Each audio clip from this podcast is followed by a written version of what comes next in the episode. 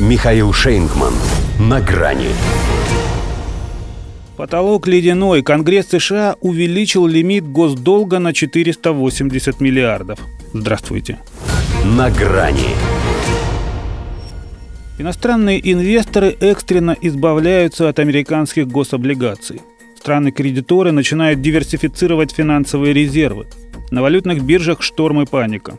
Доллар США, похоже, все-таки теряет статус главной мировой купюры. Когда-нибудь это непременно произойдет. Но не в этот раз. Палата представителей Соединенных Штатов разрешила поднять потолок госдолга еще на 480 миллиардов. Могут выдохнуть. Правда, не все. Кому-то придется в поте лица пахать у станка. Печатного. Его включают на полную катушку, как всегда в таких случаях. А какие еще могли быть варианты? Поэтому нельзя сказать, чтобы все застывали в тревожном ожидании или грызли ногти в предвкушении развязки. Именно такое она и предполагалось. Хотя интрига все же присутствовала. Джо Байден, например, даже сравнивал ситуацию с приближением огромного метеора, способного сокрушить первую экономику планеты Земля. Да и министр финансов Джанет Йеллен мастерски сгущала краски, оставляя считанные дни до дефолта. 18 октября, предупреждала она, государство перестанет платить по своим обязательствам. Невозможность повысить лимит заимствований вызовет рецессию и даже приведет к финансовому кризису. Это станет катастрофой. Словно специально, чтобы облегчить работу сценаристам Голливуда, наговаривала она текст самого драматичного момента будущего триллера. Еще пригодится. А пока отбой. Катастрофа откладывается, как минимум на пару месяцев.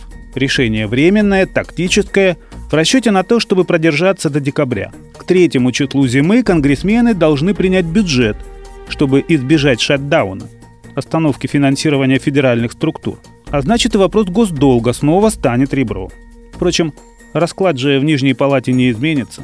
В ней и сейчас голосовали исключительно демократы. И хватило. Их больше. Это все и предопределяет. Другое дело, что и некоторых из них какое-то время пришлось поуговаривать. При этом республиканцы, в принципе, тоже не против того, чтобы, когда приспичит, поднимать планку заимствований. Они против демократов и их президента.